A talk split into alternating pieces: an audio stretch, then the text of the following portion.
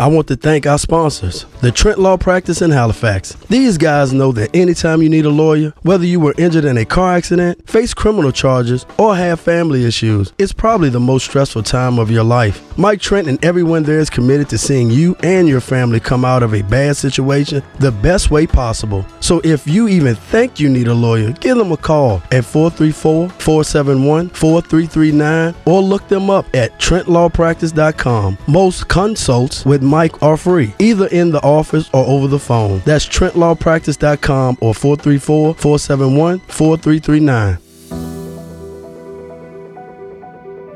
We are in a time that the need for information is at an all time high. 10 Minutes of Truth with Sean A. Barksdale is committed to bringing you the truth. Hello, ladies and gentlemen. This is Sean A. Barksdale, and this is 10 Minutes of Truth. If you have been following our life, uh, health, and death series, then you will know that we've had some very exciting guests uh, over the last um, few episodes. Uh, and the reason that we put this series together, as we said, we wanted to inform our community and the nation of uh, the matters that take place in the medical field. Um, today's intrinsic episode is with Sentara Hospital's Mr. Blake Rogers. He's the uh, PA, which is known as the uh, physician's assistant. Um, of COVID, uh, COVID vaccines and preventative medicines. How you doing today, man? I'm doing well. Thanks Great. for having me. Uh, thank you first and foremost. I know that you're a very busy man. Uh, just from your title, you're a very busy man. So thank you for uh, taking the time out with us. Anytime, anytime. I appreciate Uh, I really appreciate it. Uh, just a little bit about uh, Mr. Blake, so we'll understand who we have in front of us. Um, he was the uh, PA Student of the Year in 2018, as well as the Marketing Director for the Virginia Academy of uh, PAs. Um, and that says a lot about you. It says a lot already um, about uh, how passionate you may be about your work. Absolutely. Absolutely. I, I, love everything that I do. I couldn't ask for a better job. Uh, thank you. Thank you for your service. Uh, so, a, a hospitalist physician assistant is well trained and highly skilled medical professional who works under the supervision of a physician uh, uh, in the hospital. They they evaluate and admit patients in the facility and assist surgeons during procedures in the OR, correct? Yeah. All right. Um, so, just starting off, tell us um, about your background and Sure. how you ended up here. Sure. Uh, so I'm a native of Harrisonburg, Virginia. Okay. Um, I grew up there, and I was fortunate to be able to um, go to Eastern Mennonite University uh, in Harrisonburg, and then to graduate school at James Madison University in Harrisonburg. Uh, I had a clinical rotation here at Sentara Halifax. I loved the group, uh, the atmosphere, the environment, and the team that was here, and I was offered a job uh, on my clinical rotations. And after that time, I uh, chose to work here. I had four or five different job offers at the time, and I felt like this was the best fit for me personally. Uh, the team, the family, atmosphere, the community all spoke to me and resonated with my hometown and being uh, a close knit community that I'm from. This seemed like a great fit for me. That is uh, outstanding, sir. That is outstanding. Um, I want to get right down to business uh, because uh, it's a lot of questions and a lot of uh, myths that we want to dispel Sure. today. Um, for one, uh, you know, we, we seem to be a nation that is that seems to be torn uh, between uh, wearing masks, not wearing masks, uh, but being vaccinated versus anti-vaccinated. Um, so that means that uh, you, being a PA, you're nationally certified and uh, state licensed medical professional, correct? Correct, absolutely. Absolutely. Which means you can prescribe medicine, correct? I can prescribe all the medicines, yes, sir. all the medicines. So the reason that uh, we have um, this fine young man here is because 10 Minutes of Truth is not here to pick a side. We're not here to say who is right or who is wrong. We are simply here to provide the best information so that our community, as well as the nation, can uh, have an informed and make an informed decision. So that's that's what this is about. Um, in the community. Okay, so starting off, uh, it would seem that your job is as important and sometimes maybe more important than the uh, the doctor with the client uh, uh, or, or patient doctor uh, relationship. Sure, and and uh, so my role is direct collaboration with a physician. So, and we uh, here at Sentara Halifax, we provide um, almost all the, the same services that my physician colleagues would offer on the hospitalist team. Okay. Uh, there's more PAs right now on our team than there are physicians, um, and that's just to increase the footprint of the physicians that we have on the team. Um, sometimes in rural small communities, it's harder to to have more access to physicians, and the way that we're uh, supplementing that is with highly trained PAs and nurse practitioners. Uh, in our role, um, we're not uh, necessarily independent. We're working with a physician and collaborating with every aspect of a patient's care. I often have more time to dedicate at the bedside than our physicians do just because of the number. Uh, we can take family phone calls, we can talk through a, a patient case, we can provide education at the bedside. Uh, we uh, work highly, um, or we work very closely with our, our nursing colleagues as well, and we provide a more continued presence on the wards and the units, uh, making sure that care is continually moving forward with a physician. Um, and I think that's what, what makes my job great is I, I can make sure that everyone is getting the, the quality care that they expect from the hospital, Correct. and we're making sure everything is taken care of. Correct. Um, one thing, a word that everyone today spoke about was team. And one of the things you just said was, you know, you took the position here because of you, the team. You like the team, and and that is something that we don't want to go over uh, our community and our listeners' head.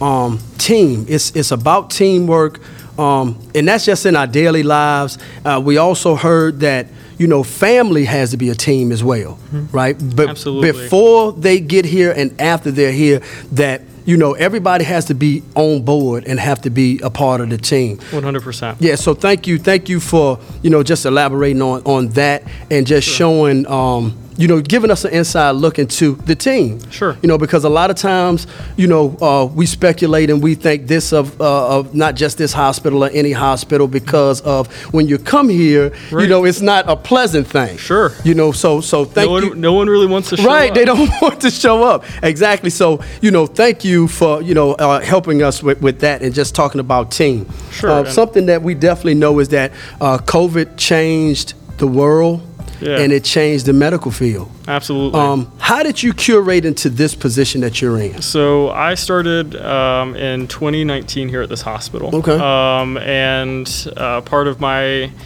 uh, the, my training as a PA is 28 months of graduate education.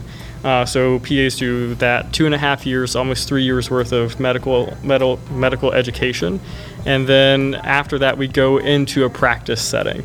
So a little different than a physician that goes to school and then does residency time. PAs don't have that. Okay. So my time here, I spent six months on a very, a very close rotation with the physicians that I collaborate with. Okay. Kind of learning their practice style and how Right. things are done.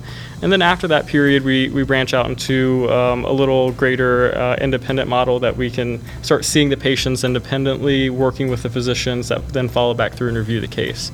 So for me, um, I, I had about a year and a half, um, uh, almost two years of experience prior to COVID starting. Mm, oh, wow. Um, Okay. And for me, even even here, you would think, okay, maybe it's not as bad at the community hospitals, or maybe it's you- you're not seeing as uh, the the acuity of cases. But truly, here at Halifax, we are seeing the, a, a wide majority of uh, not only standard patient cases. You know, we can take care of a lot of things here in this community, um, but you, you know now we're also seeing the influx of COVID, and and, and that has shifted our dynamic in, in terms of how we approach every patient case. Um, you know, I, I've seen it in the last 18 months uh, here with COVID specifically. Um, but uh, the care hasn't changed. It just it, it, maybe the the um, the methods for which we approach cases now have changed a little bit. Okay. The uh, the work um, seems to be uh, at times probably a little more stressful because you can you can almost palpate the the fear that patients bring into the hospital because no one wants to think at the end of the day, oh, my loved one has COVID or I have COVID. Right. And um, for us, at least on our team, we try and go above and beyond to communicate with the patient and their families. But sometimes that's hard, and it's hard uh, bringing that forward when you see it in, in media. You see the things that Right. you're like, oh man, this Right. isn't just my diabetes now. This is diabetes and COVID, Right. or this is my heart disease and COVID. Right. And when you have to have those conversations, it's the and COVID, which for me, for anyone, a patient, their loved ones, it's the nerve wracking uh, aspect of care. Right. It's like this could be devastating. Right, absolutely. Uh, thank you for that d- description. Um, one of your skill sets that you have to possess, two of them, which is many of them, which I found out, is discretion and, and trustworthiness. Because sometimes you're going to hold on to some confidential information. Absolutely. Um, with, with that being said, from the advent of COVID to this new variant, um, what is the most profound change you've seen in the virus? Uh, so far, for me, it's been the acuity of onset of uh, symptoms, uh, specifically affecting um, a population which it didn't before. So, typically, what we were seeing were um, patients coming in that were maybe older, um, that was a typical demographic, and they also had a few comorbid factors was that diabetes, heart disease, things that would make them maybe more susceptible to developing the virus. Okay. Then, uh, within the last month or two, we've seen it shift from maybe people that shouldn't be in the hospital. You know, we shouldn't be seeing the 30 to 40 year olds all of a sudden coming down with severe respiratory distress. Um, and oftentimes we're seeing those individuals that haven't had a medical history, that have no um, reported hypertension or I keep going to the heart disease. Right. These are the two big things that we see in the community, and, and these patients aren't bringing that to the table. They simply, all they're bringing is, uh, you know, their age. Uh, Right. Is the and like, man, why are we seeing that? Right. And, and and to me, that then matches with uh, the Delta uh, variant description. It seems to be transmittable at a higher rate. It seems to be affecting those in the community that that typically uh, should be healthy. Um, and, and that's what's most concerning is when you start to sit down and you say, man, why is this 32 year old sitting down here in the hospital? They shouldn't be in our ICU. You know, they, they need to be at home with their families, Right. taking care of their kids, Right. uh, not here in the hospital. Hmm. Okay. Uh, have you had COVID yourself? Uh, I, I don't believe that I have had COVID. Okay. So Okay. I, I was fortunate enough to get the vaccine pretty early. Um, I got it in January, Okay. um, and I've never displayed symptoms. I've- Okay. So I've never been tested. Okay. Okay. Um, let's talk about the transmission and, and, and about masks. Uh, what are the forms that this, this virus is passed along uh, now versus when it first came out, like this Delta uh, variant? Sure. So um, uh, the the highest form of transmission is just close contact with someone, and that's generally um, uh, like in a small room or something where you could easily get the disease passed. Okay. Um, uh, something that you know, of course, is recommended is mask. That kind of prevents the person-to-person transmission. I have my mask here, Right. so, but Right. um, but uh, that is something that I think is is a good preventative measure. Uh, as is hand general hand washing. You would be surprised the number of, of germs that you just carry around. Uh, so I, I found myself, uh, you know, I was already washing my hands a great number before, but now it seems like you know every move that I make, if I'm not trying to wash my hands here in the hospital, you know, I, um, th- that's what I should be doing Right. uh, to try and prevent transmission. Uh, so those are uh, like two of the basic things that that I recommend for anyone uh, in terms of reducing that transmission. Okay. That uh, hand sanitizer versus washing your hands. Some people are just, you know, I haven't put some hand sanitizer on, they haven't washed their hands. Sure. How, what's what's the difference and how important is it to to just not put hand sanitizer on? soap and water should always be your first go-to. If you're in a, a situation that you don't have hand sanitizer or Right. don't have access to washing your hands, hand sanitizer is a good option. Okay. Okay. Yeah, I just, I just really thought about that. Yeah. Um, so let's talk about masks. Uh, how important is it to wear a face covering? I, I- think right now, uh, when you have a high community spread like we do, or that we know most southern states at this point in time are experiencing, I think it's uh, pretty recommended. Um, I do it every time. You know, I, I'm 29 years old. You know, I, I shouldn't be at a, a risk factor group Right. by definition. However, based upon what I've seen in the last two months, I, you know, I, it's it's uh, affecting people in my age group. Uh, so I go out to Food Lion, I go to the store, I'm wearing my mask all the time. I've had the vaccine, but I think that that's one thing that I could do to ensure, one, that um, you know, I don't pick it up. But number two, what's most important is that I don't give it to someone in the community. Uh, you know, I, I, I, could be asymptomatic and carrying it around. So. Okay. Um, have you found that there is a particular mask to wear, or will any face covering help? Any face covering, I think, uh, is beneficial. I think it's okay. hard to point to one that's uh, maybe more effective than another. You okay. see, of course, in the media that N95s are kind of the gold standard. When I'm here uh, in the in the ICU or the medical units, I, I wear an N95 all the time. It's just because of the high transmission risk that we experience with patients. Okay. Out in the community, a standard face covering should just be fine. Okay. Um, I know I've seen a few different. Um, uh, maybe immunocompromised patients that choose to wear an N95. So maybe someone that has uh, diabetes or maybe someone that has cancer that would be at a higher risk for developing symptoms. Okay. Um, I've seen uh, those individuals wearing it all the time. And okay. You can generally get those at Lowe's or somewhere else. Right.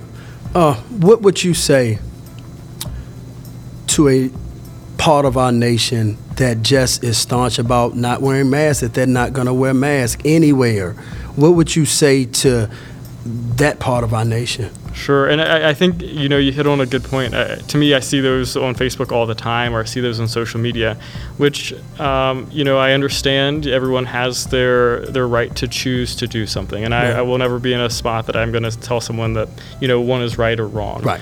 Uh, but what I often think about is, you know, what if what if I gave it to mm. to some mother or what if I right. gave it to a, a child that, uh, you know, doesn't have the ability to get a vaccine right. or doesn't have the ability to defend themselves in the way that my body might be able to? Right. Uh, so I think that's what I hold uh, most dear when I when I you know truly make a recommendation. So I'm thinking not only about you know my what I want, but then what would be the best for someone in my community. Great answer.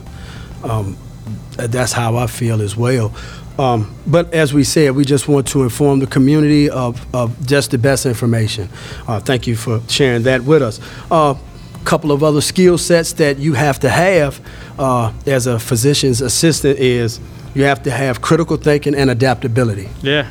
Absolutely. Uh, what is the hardest decision you have had to make regarding this virus? Sure. Um, uh, here in the hospital, it ultimately comes down to severe cases of COVID. Hmm. Uh, when it has uh, truly wreaked havoc on an individual, their lungs, their and their entire body, hmm. um, and having to one communicate that to patients' families because they're not able to to necessarily be here all the time um, at the bedside. So uh, doing that, but truly the hardest part is then working with the family member to decide that w- treatments are failing and the patient's body is failing. And then what we're doing is is almost in essence, um, yeah,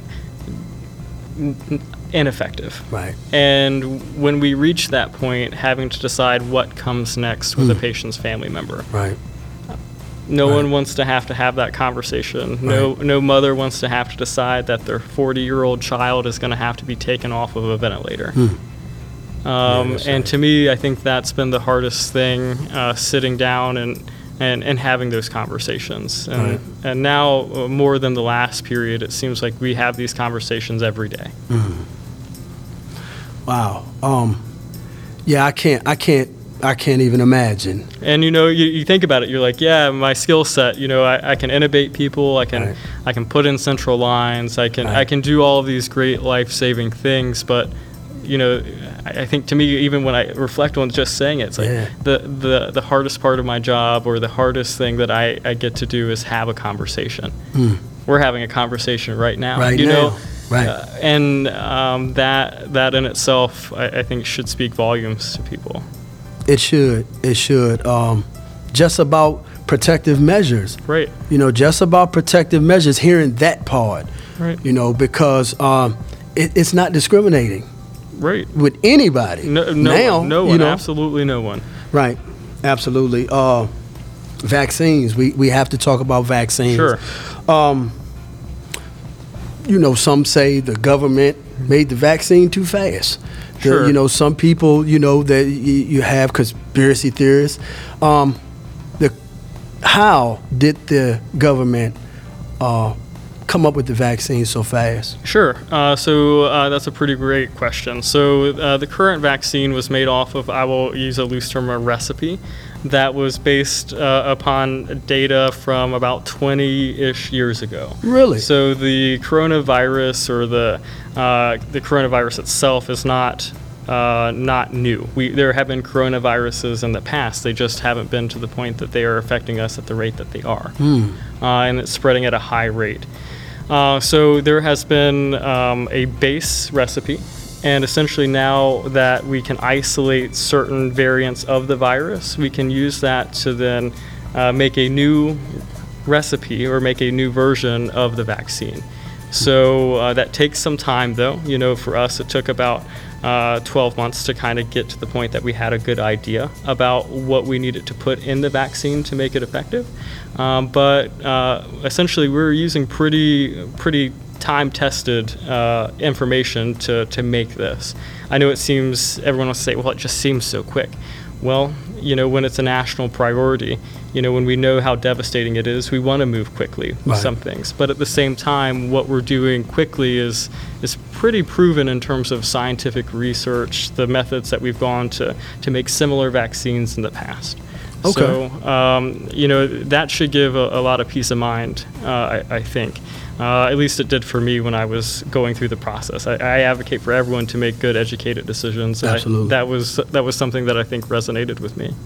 Yeah, because I, I had no idea that number 20, you said 20 years Yeah. back, you know, that, you know, we need to know that information. Right. Um, because we don't. Uh, so with that said, uh, what are the components that make up the vaccine? So uh, they're all um, inactivated uh, components of a virus. They look at different different factors, uh, different strains, and um, the, essentially what is then rolled out to the public, anyone is, is completely a, a safe vaccine in itself. There isn't like a live virus that you're getting. There isn't uh, some experimental aspect of the the drug. Uh, you'll hear different things about, oh, well, they're mixing this in the vaccine Right. Not the case. Right. Um, everything has been FDA approved. Um, it goes through the same scientific rigor that every vaccine needs to go through. It's vetted in different trials. Um, so what what essentially you're getting is an attempt to help your body's immune response recognize the virus if you were to come into contact with it and know how to handle it. Uh, and that's and that's what you're attempting to do. Um, I think ultimately people um, what I what I've heard more frequently right now is that well the vaccine isn't preventing people from getting the illness. Well, vaccines are about That, is, that was a question down the line. yeah, Absolutely. and uh, vaccines are about 95% effective. Okay. Um, you, there's always a chance uh, that you could contract the illness. Um, but the hope is that by getting the vaccine, it reduces the severity of your symptoms because your body already kind of recognizes the fact that, hey, I know what this is. Let me just go ahead and develop my own immune response and, and push this down. So you could still develop a cough, myalgias, um, which are muscle aches, maybe a headache, but those things w- hopefully won't progress to the point that it's respiratory distress, that you're not having to come into the hospital. okay. Um, and, and I think that's the, the biggest thing. There's, an, there's another aspect which I think is really important to consider for vaccines in general, is that there's this concept of herd immunity. And if you think about a herd, or you, like you think about your cattle herd or something similar to that, um, but they call it herd immunity, which means that in your community, um, the, uh, the majority of people should, uh, or if they've had the vaccine, will hopefully prevent the spread of the, the, the virus to the point that it's rampant. Um, so, and, and the magic number I think is right around 70% of your community ideally should have a vaccine or something that would prevent the spread to be effective. Okay. So, even though there are communities that have had members that are vaccinated, when your community like ours that has a vaccination rate somewhere around 40%, I believe, right now, you're still going to get vaccinated people that get it just because of the Mm, amount the of numbers. exposure. Right. And Wow. so, I mean, That's huge. it, it- it's huge when you think about it. I mean, is. it's great. I, I think we've done a lot of work here locally uh, to get the vaccine out, uh, but there's still work to do. Right, Uh, right. But you know, when you think about it, and we, what we're seeing right now is that those people that have the vaccine aren't aren't, aren't sick and they aren't coming to the hospital. Right. You know, if they are, it's with mild symptoms that I can Right. send them home out of the Right. ED. Right, right. Um, saying that, uh, how does the vaccine operate? I, I know that you guys are tirelessly, endlessly studying. Sure. So, how does it operate inside the body? Sure. So you get the vaccine, say it's day one or whatever. You're like, okay, Okay. I'm going to go and sign up. I'm going to go get my vaccine. Uh, once you get it, um, a- after that, that and Say it's the point- first shot because Yep, it's two. So yep, the first. first the first shot. So um, it's likely that you will develop uh, mild symptoms. Uh, you, some people will say, "Hey, I got the shot, nothing, nothing happened." Right. Some people are like, "Man, I, I felt achy." I'll be truthful. Uh, when I got the vaccine, I, I like I had a, a mild low grade temp. I had a headache. I had the chills. Right. I was like, and you know, everyone says, you know, that men just don't handle things as well. My Right, right. wife was like, my God, you know, like she's like, oh, what is going Right, on? Why right. are you so sick? Right. Or like, why do you feel like you're sick? Right. 24 hours, it was gone. You know, I just uh, I perked right on up, no problem. Right. But within that first time period, uh, what that tells me and what I know from you know medical science is that that's my body developing an immune response. Correct. And you know, I could rest assured. I'm like, great. This vaccine did exactly what I needed it to do. You know, when I'm here right. on the floors or here at the hospital, I don't have to question. You know, w- was that little cough that I just had in the back of my throat? Right. I'm like, you know, I've gone through the process. Right. Then it's they give you uh, you know 20 to 30 days, and, and really that's kind of the benchmark that we look at from the last vaccine to say you're fully fully vaccinated. So you know you get your first shot, and then depending on the vaccine, you get your second at the right interval, Okay. and then about uh, two to three weeks after that period, we say you're you're fully vaccinated. You should be hitting that 95% benchmark. Um, so uh, that's in essence uh, loosely how it works. You know, people. We, I always tell people the second shot shouldn't be as bad as the first one. You know, if you were fortunate enough that you didn't develop an immune response, great. You know, you know that that's equally fine. It doesn't say that it's any less effective. Right. It just says that your body handled a little bit different. And something that I hear all the time on, on social media, everyone's body is different. You know. Correct. And uh, yeah, I'm a big proponent of that. You, everyone wants to advocate for their own body, and you're right. Uh, Your your body will handle it differently. I can't sit here and tell you that you're gonna handle it any any certain way. Right, right, right. Uh, thank you for that information because you know a lot was uh, dispelled, as we said, about the vaccines and masks, so on and so forth. So, what exactly um, uh, do you do regarding the vaccine here? Sure. Um, so I, I guess I'll ask a follow up question for you. Okay. Uh, so uh, is that about maybe giving people the vaccine or?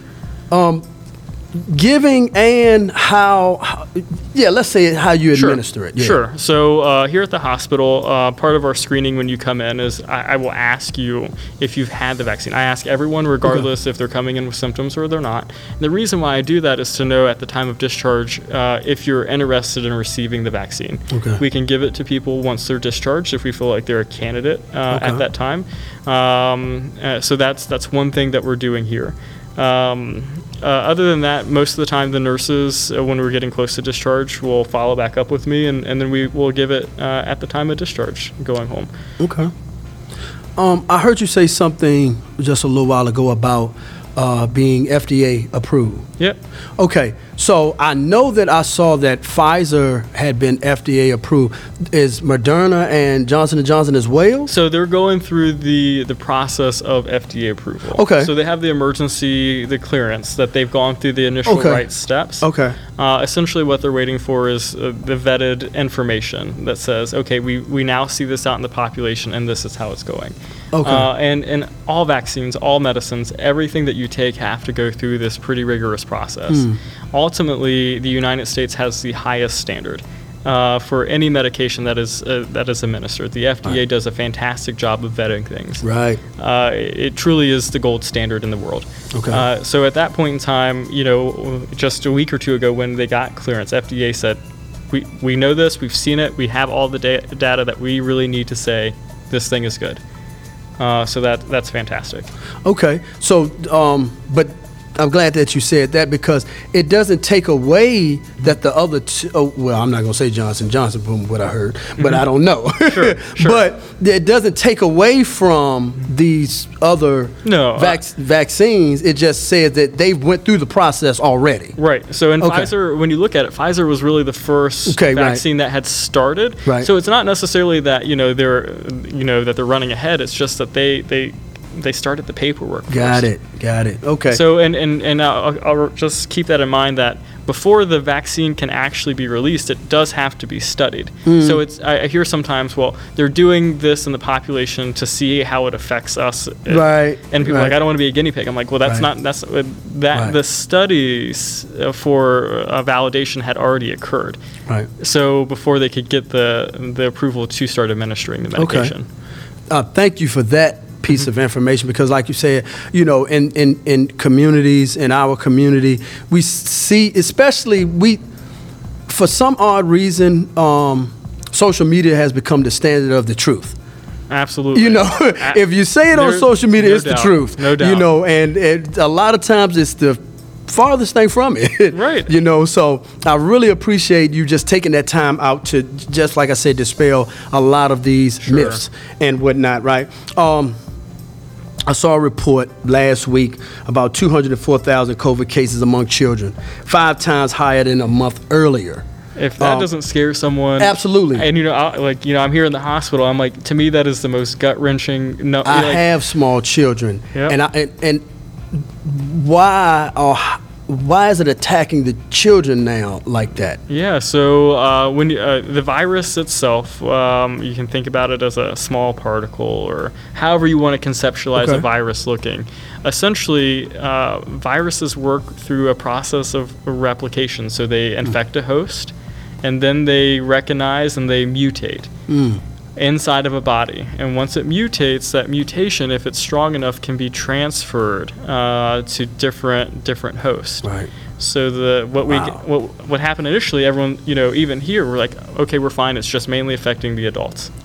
You know, we're we're, we're fine. Well, the virus Has has mutated, right? uh, and, and now Wow. it's that, that variant, whatever it is, you know, people are like, well, how do you know? I'm like, well, in my opinion, it, it doesn't matter. What we know is that COVID is actually spreading, Hmm. regardless of what you would like to call the variant or not. You know, it is COVID and it's spreading because of this mutation process. Just in a little bit more layman terms for our community, because we have a wide variety of listeners. Sure.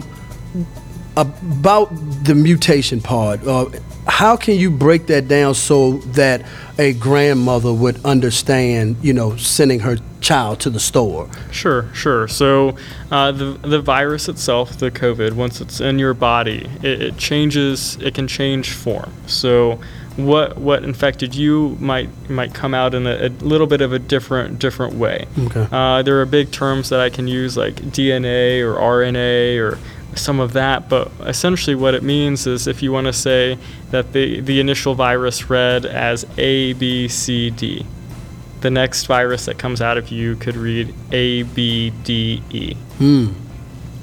Miss that C component okay. if you're following where I'm going. And as a result, that causes that virus to read in a different way, to infect in a different way. It still has some of the same core components, but it's a little different. Um, and that's the process of mutation. Okay.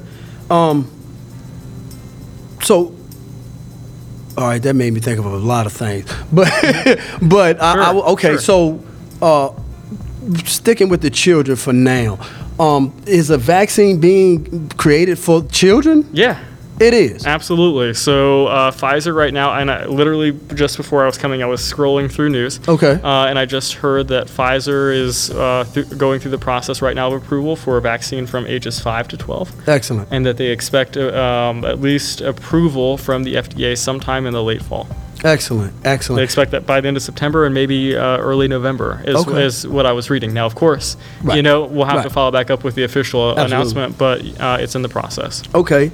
Uh, so right now, the vaccines that we have, what is the age limit? Uh, 12. 12. Yep. Okay. And uh, is there a cap on it? Meaning that is you can be 80? You can be 80, you can be 100. Really? I've had I've had patients here 102. Wow. So sure. Okay. That's fast. I didn't know that. Yep. I didn't know that. That's okay. That's great. Um, we're starting to hear about booster shots. Yeah.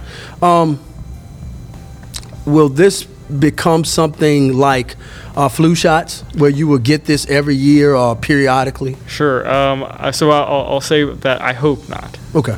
Um, but you know, as we see uh, COVID uh, continue through the communities and, and the mutations, you would um, lingering in my in the back of my mind. I think, well, maybe, you know, uh, we w- we need to get through it, right? We Right. need to level this thing out.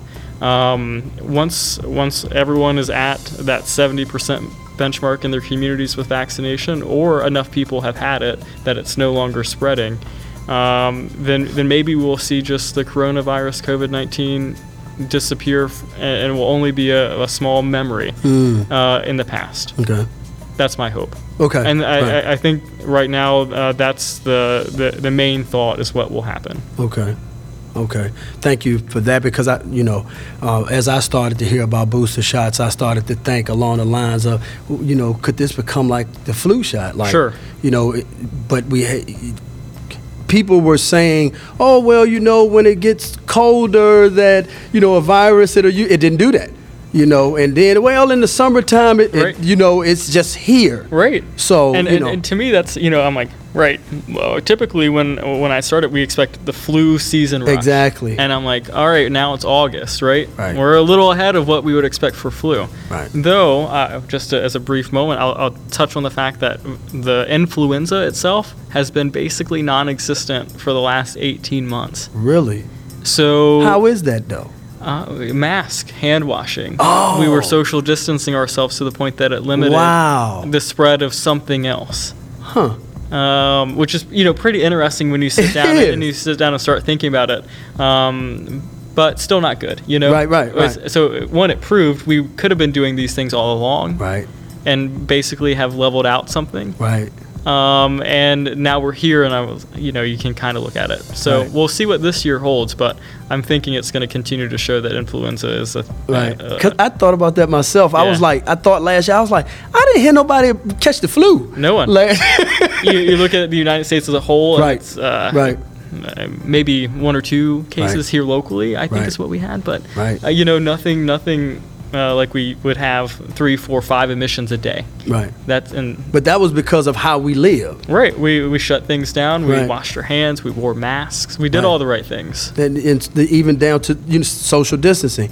Um, yeah, that was absolutely, you know, I, I'm glad that you said that like that. Right. Because, you know, you just didn't think about that. Right, and you know, it, and you know, you think about the influenza too. What what we were we told in the past? Mm-hmm. Wash your hands, socially distance. Right. You know, sometimes we would wear masks here in the hospital. Right. But community in the community, it wasn't necessarily an adopted thing, and you just accepted that it was going to run rampant.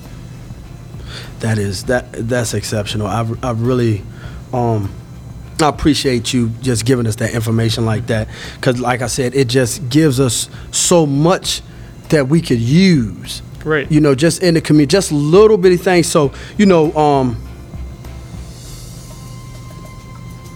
what what information could you give an individual that is dead set on not taking the vaccine? Yeah, you know, um, I I think oftentimes I, I want to I, I, I want to work with that person to understand what the hesitancy is, and you know I continue to see things on social media and discussions that nothing will change their mind. Right. And you know, at the same day, I can't force force anything, and I, I certainly can't can't change the mind of anyone that isn't receptive to hearing information. Right. And so, my biggest thing is um, the willingness to hear me out and to have a discussion. Right. And I I think that that would be my biggest advice. Uh, I think that I'm a pretty straight shooter with most things, and you know I'm willing to hear the other side of, of the thought because there's always someone. There will always be a different opinion. But if we can um, work together to understand where we're at in the community, where we're at with the vaccine, where we're at with what we have to offer, I think that that's probably the best thing that we can have as a meaningful discussion, uh, and maybe allow for that thought to to begin to happen. Right. It- change doesn't happen overnight. Absolutely. And, and, and some of that just has to begin with uh, looking at looking at the facts or getting real information that doesn't feel like it's it's forced by the government or I'm being told to do something by this other party. Right. Um, you know, I, I, I went to I went to PA school for this reason. It's just to help with education, uh, to help understand where we're at uh, with our health. And I think if I can continue to do that with someone, even if they don't want the vaccine, at least to have heard me out about what I can tell them is the truth. Right. And as we said again at 10 Minutes of Truth, um, this is can be the start of those conversations Right. because we have a, a different reach uh, throughout the community. Sure. And this is why we really wanted to put it together because, you know, we're just misinformed Right. uh, on a large scale, Right. small scale. Right. I, I think sometimes I, I see it almost every day here at the hospital. Someone will come in and uh, you, the immediate uh, it's a it's a wall that is put up when Yep. they come into the hospital. Yep. Um, because I think there's a fear that I'm going to be standing on the other side of the bed saying, "You should have did this," or "You you you needed this and you missed your opportunity." That's Right. never how I or anyone on my team approaches care Right. And um, you know ultimately we do we do hope that we can prevent those cases from coming in from someone that's missed that but at the same time uh, there shouldn't be a fear associated with reaching out and, and, and taking care i will never be in a spot to say that i was right and someone else was wrong Right. especially when it deals with your health Absolutely. Um, thank you for that type of empathy, you know, because a lot of times we'll have a position or be in a position and, you know, we'll be bent on, well, I, I have the information, I have the, not, I gotta be Right, right. right. You know, so that's, yeah, that's, that's, that's kind of you. We hear a lot about vaccines. Sure. Right? But we, we don't hear a lot about um, exercise and vitamins, right? How important is exercise and vitamins? Sure. Uh, the, this is actually a great question. I, I think if you can do anything to prevent disease in the first place, that's Right. probably the best way that you can do it. Um, so, uh, any anyone, um, I would recommend, you know, standard exercise. You should be trying to get 30 minutes of, of at least cardiovascular type endurance in a day. Um, that's a that's a good threshold to do. Um, it doesn't have to be at a gym. People are like, "Ah, you know, I've got to go. I've got to go down here. We've got the we've got a few different parks here locally. You can go outside. You can walk around the track at a high school. You know, Correct. some of that is just purposeful, meaningful activity. It's not, in my mind, going to Walmart and walking around with a cart for 30 minutes. To me, it's dedicated. I'm taking this time out of my day for myself Right. and, and doing that. Um, vitamins um, are, are, always a little uh, different per the individual. Um, there are multivitamins that anyone could take uh, that you can find over the counter at, at your local pharmacy. Uh, you just find it for the local age range. Um, now for COVID, there are a few different va- or, uh, vitamins that we will always give patients here at the hospital. Um, some of those include zinc, vitamin C, vitamin D. Um, and- Elderberry? Um, How's that? I, I haven't seen anything, but you Okay. know, if, if if that's what that's part of your regular regimen, by all means. Okay. Um, but the zinc, vitamin D, vitamin C are the things that we we what we think help boost your uh, body's natural immune process. Great.